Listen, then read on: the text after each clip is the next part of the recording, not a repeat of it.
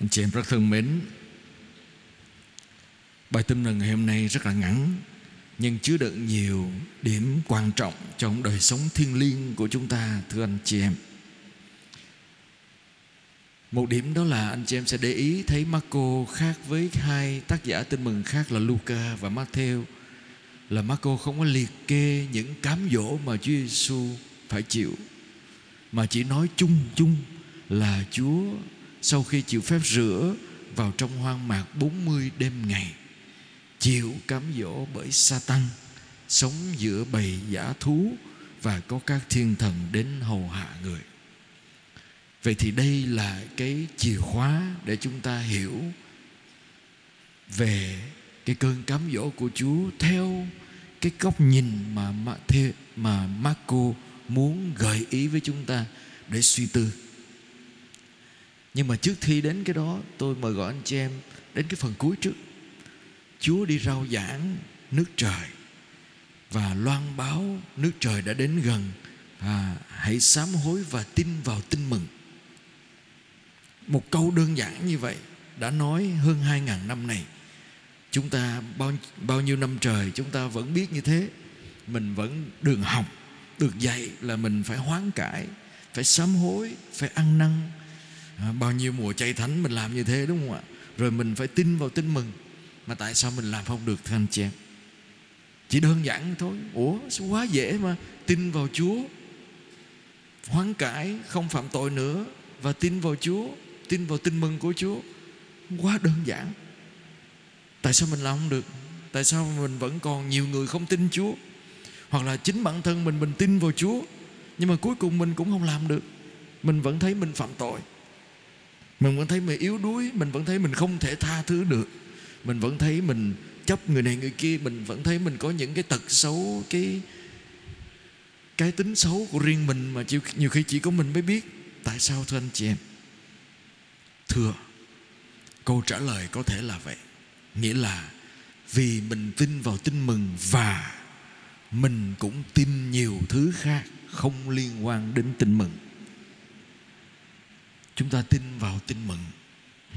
Là gì? Chúa yêu thương mình. Chúa cứu rỗi mình. Nhưng mà mình cũng tin nhiều thứ khác nữa. Tin vào cái gì?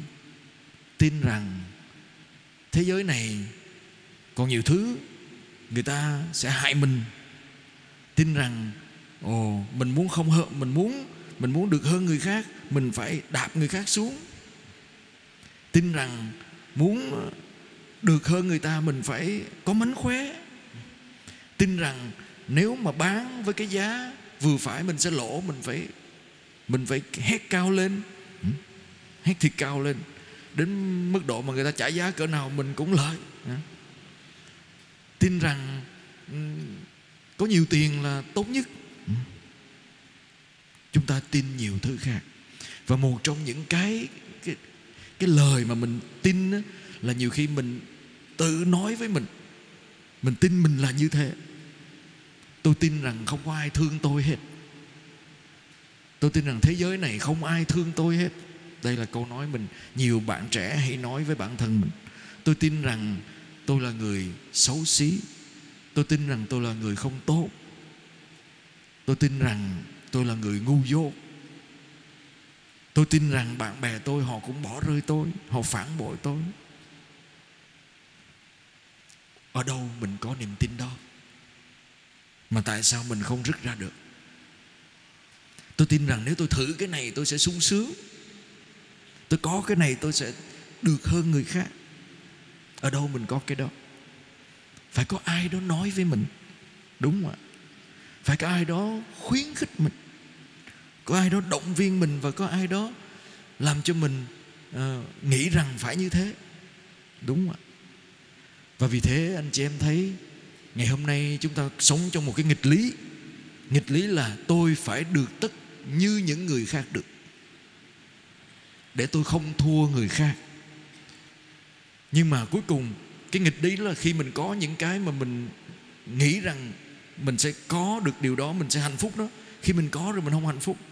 Và mình thấy phát hiện ra rằng, ủa, ai cũng có cái đó hết. Tôi có từng kể có một bác sĩ quen với tôi À, ngài bác ấy uyên thâm lắm. Ông từng tự hào là Việt Nam mình cái gì cũng hơn hết hơn người khác hết. Cái xong đến một ngày nọ nọ ông đi với tôi đi sang Thái Lan. Sang Thái Lan sau ông thấy Thái Lan cái gì cũng hơn Việt Nam hết. Cách đây cả hơn chục năm rồi đi tôi sang Thái Lan thấy đường xá đẹp rồi y tế tốt lành rồi mọi thứ rồi niềm nở mọi người uh, du lịch cũng có phải tốt hơn hết cái cuối cùng ông không tìm được một cái gì để thấy rằng là Việt Nam hơn người Thái Lan hết. Cái ông mới nói sao? Nắng ở Thái Lan đâu có nắng bằng Việt Nam.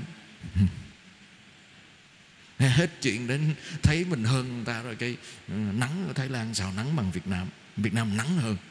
Đó. Nghĩa là gì? Trong đầu chúng ta có cái niềm tin sâu xa nào đó về chính mình mình không thoát ra được. Và từ đó mình tin Chúa nhưng mà mình vẫn thục lại với những gì mình cho rằng nó phải là như vậy. Rồi bây giờ mình đặt câu hỏi, cái đó gọi là gì thưa anh chị em? Thưa, một góc nhìn đó gọi là ma quỷ cám dỗ. Chúa chịu sa tăng cám dỗ 40 đêm ngày. Sa tăng nghĩa là gì anh chị em? Là vu cáo, vu khống. Là cái lời của một kẻ đi nói với mình. Như nói với Adam Ông không có thương gì mấy người đâu. Ông cấm mấy người ăn cái trái cấm đó Tại vì ông sợ mấy người bằng ông. Ăn đi rồi sẽ bằng ông Hơn ông. Nghĩa là gì? Anh có nó Anh sẽ được bằng Chúa. Anh có, Mà trước trước khi chuyện anh muốn có nó là gì, Anh phải nghĩ rằng Chúa không có thương gì anh hết. Chúa sợ anh Bằng Chúa, Đố kỵ. Bắt đầu từ đố kỵ, Sau đến dẫn dắt mình đến chuyện là gì? Mình phải có được cái đó để mình được bằng người ta. Xã hội chúng ta ngày hôm nay là như thế. Những lời nói nói với mình, người ta không tốt với mình đâu mình có cái đó mình sẽ bằng người ta. Và chúng ta thấy ra có, có người bạn tôi à, à, thấy à, đây nghĩa là một người bạn tôi kể với tôi là thấy cái người người người người anh người bạn của mình á tặng một cái iPhone cho cho người thân. Cái người bạn tôi mới hỏi chứ hỏi khéo cái người đó đó nói còn mấy trái thận? Hỏi sao còn mấy trái thận? Để tôi hỏi ôi sao còn mấy trái thận? Là người ta người ta bán thận để mua iPhone. Nghĩa là nghĩa là gì? Vì mình muốn có như người ta quá rồi mình cả thậm chí mình phải bán cả cái thận để để có được giống người ta. Vậy từ đó chúng ta thấy đó là cám dỗ. Cám dỗ không phải là kêu mình làm điều xấu. Mình biết cái gì xấu chưa chắc mình làm. Cám dỗ là hướng mình đến cái tốt trước mắt nhưng để lại hậu quả lâu dài.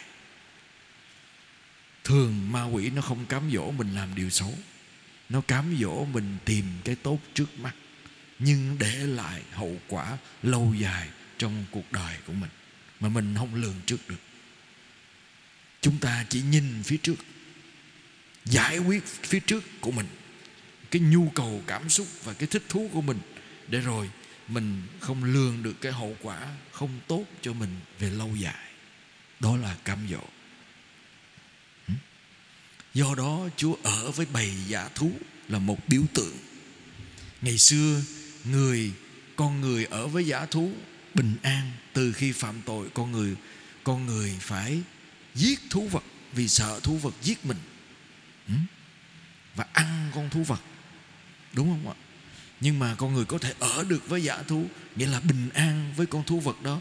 Không để con thú vật đó nó hủy hoại mình, mà mình cũng không hủy hoại nó. Và anh chị em có tin không? Người Việt Nam mình nổi tiếng là đi đến đâu, con vật chết đến đó. Đi đâu, con vật chết đến đó. Tôi có cha bạn tôi là, cũng là anh em trong nhà dòng thôi, ở bên Đài Loan nên chị em. Nói cái này mình không nói xấu người Việt mình, nhưng mà mình thấy tội thôi nghĩa là từ ngày mà người ông cha đó ông về ông kể cho tụi em gần đây em em xấu hổ. Tại vì sao vậy? Hồi xưa cái cái khu vực đó cái làng đó đó chưa có người Việt vô ở đó. Chó mèo gà vịt là nó đi lông nhông ngoài đường. Ừ? từ ngày có một nhóm người việt công nhân người việt tới đó ở đó nó, nó biến mất hết trơn. Sau hồi cái em tới nhà một người công nhân đó ăn người ta mời ăn cơm đó mới phát hiện ra là họ bắt con chó gần nhà nó làm thịt chó, nó còn mời cho ăn thịt chó. Đừng nói với ai bị bắt chết. Ừ.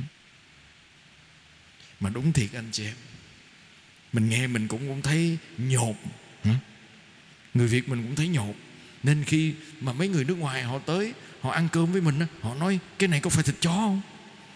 Sao hỏi vậy? Tôi sợ bị ăn thịt chó, bị lừa ăn thịt chó. Mà không những ăn thịt chó anh chị em, thịt mèo thịt bồ câu, thịt rắn, thịt gì cũng ăn hết. Tại sao anh chị em? Như là mảnh thú không có cửa sống sót với người việt nha. Nói một cách ví von như vậy, nhưng mà dĩ nhiên không phải tất cả chúng ta như thế. Nhưng một cách nào đó chúng ta thấy bản chất đằng sâu đó là gì anh chị em? Nếu tôi không sống, tôi không sống sót, thì ai sống sót? Hay là nói một cách nào đó, mình phải hiểu được rằng chúng ta từng đi qua rất nhiều đau khổ, thiếu thốn. Và mình nghĩ có được cái gì đó để để ăn là đảm bảo cuộc sống của mình. Rồi sao? Thành thói quen. Thành niềm vui. Rồi cuối cùng mảnh thú, chết hết. Ở đâu còn sống chứ? Ở Việt Nam mình là chết hết. Đi tìm thử coi từ đó, chúng ta lại đi đến điểm thứ hai, anh chị em. Nó không phải chỉ là mảnh thú có thể sống được với mình, nhưng mình có thể sống được với mảnh thú trong lòng mình không? Hmm? nghĩa là gì? Trong con người chúng ta cũng có mảnh thú để hủy diệt con vật khác, để chiếm đoạt con người khác, để thỏa mãn cho bản thân mình sống theo mảnh thú. Hay nói một cách ờ, ví von là gì? Là sống theo thú tính. Ừ. Tôi từng nghe một một một một vị tu sĩ là nghĩ là gì trong cái tu viện đó, cái cái tu viện đó rất là đẹp. Khách, du khách hay tới tham quan ở trên Đà Lạt đó anh chị em. Tôi cũng dắt du khách tham quan, các thầy, các cha đi tham quan, đi dọc cái đường đó, đẹp lắm. Thì có mấy người buôn bán ờ, mật ong rừng họ, họ lên đó họ đứng ngay cái cái cái trong cái con đường của cái tu viện đó để họ bán mật ong rừng. Thì có một thầy đó một tu sĩ đó đi ra đuổi họ. Mấy người đi hết cho tôi. Chỗ này không phải là chỗ buôn bán. Cái chỗ này là không phải là chỗ buôn bán là lừa là gạt người ta. Đi hết cho tôi. Nhưng mà ông ông càng đuổi thì ông quay lưng đi là mấy người đó lại quay lại chèo kéo bán tiếp mua mua mật ong rừng mua mật ong rừng đi. Cái ông quay lại ông quay lưng lại ông thấy mấy người đó lại chèo kéo tiếp ông chạy tới, ông cầm cái cây. Ông nói, tao đã xin thầy bề trên cho tao được nghỉ tu 5 phút để tao đánh tụi bay. Giờ tao nghỉ tu 5 phút là tao đánh tụi bay một trận. Mấy người đó sợ chạy hết. Cái tự nhiên tôi cũng nhột, anh chị có khi nào mình nghỉ tu 5 phút thì mình tức quá cái mình nghỉ tu 5 phút để cho thú tính của mình nó thỏa mãn hả? Mình có làm vậy không? Và anh chị em để ý đó, có những lúc mình như thế. Có những lúc mình phát hiện ra mình không là chính mình, mà mình sống theo cái cơn giận, cái oán hận, cái bực tức, cái tham lam của mình. Đến một mức độ nó sau đó mình khựng lại, cái mình thấy, ủa, tại sao tôi lại phải sống như vậy? Tại sao tôi làm như thế? Tôi làm như thế có phải là con người tôi không? Vậy đâu là con người thật của mình? Con người nghỉ tu 5 phút và con người tu 24 23 tiếng đồng hồ 55 phút. Vậy thì cái lúc nào là con người thật của mình? Ừ? vậy tôi cũng đặt câu hỏi với anh chị em đó. Đâu là con mảnh thú trong người mình? Lâu lâu nó sống ra. Nghĩa là nó không, mình không bình an với nó. Mình cố gắng mình nhốt nó, nhưng đến một lúc nào đó nó sống ra và con mảnh thú đó là gì? Mỗi người chúng ta sẽ có con mảnh thú khác trong người chúng ta. Tham lam, yêu mến về vấn đề tính dục, oán giận, nóng tính, gây hấn người khác. Và một trong những con mảnh thú mà nó còn nguy hiểm hơn nữa là con mảnh thú chê bai chính bản thân mình, lên án chính mình không có một cái con mảnh thú nào nguy hiểm hơn là con mảnh thú tự hại chính nó, tự cắn nó. Mà nhiều người trong chúng ta sống như vậy, mình tự cắn mình. Những lúc ai đó là mình buồn cái mình tự dày vò, cấu xé chính bản thân mình để được gì? Đó. Đó là cám dỗ với con mảnh thú trong người. Vậy thì mùa chay là cơ hội để chúng ta bước vào trong hoang mạc, nghĩa là gì? Chúng ta đi vào cái nơi, cái lúc mà mình phải đối diện với con mảnh thú trong người mình. Khi nó đói, nó tìm cách thỏa mãn nó. Vậy hoang mạc là nơi mình không có tất cả mọi thứ để mình còn lại mình với chính mình, con mảnh thú của mình. Đúng không? Hoang mạc là như thế. Tại vì bình thường như vậy mình ngồi đây mình đâu có phạm tội.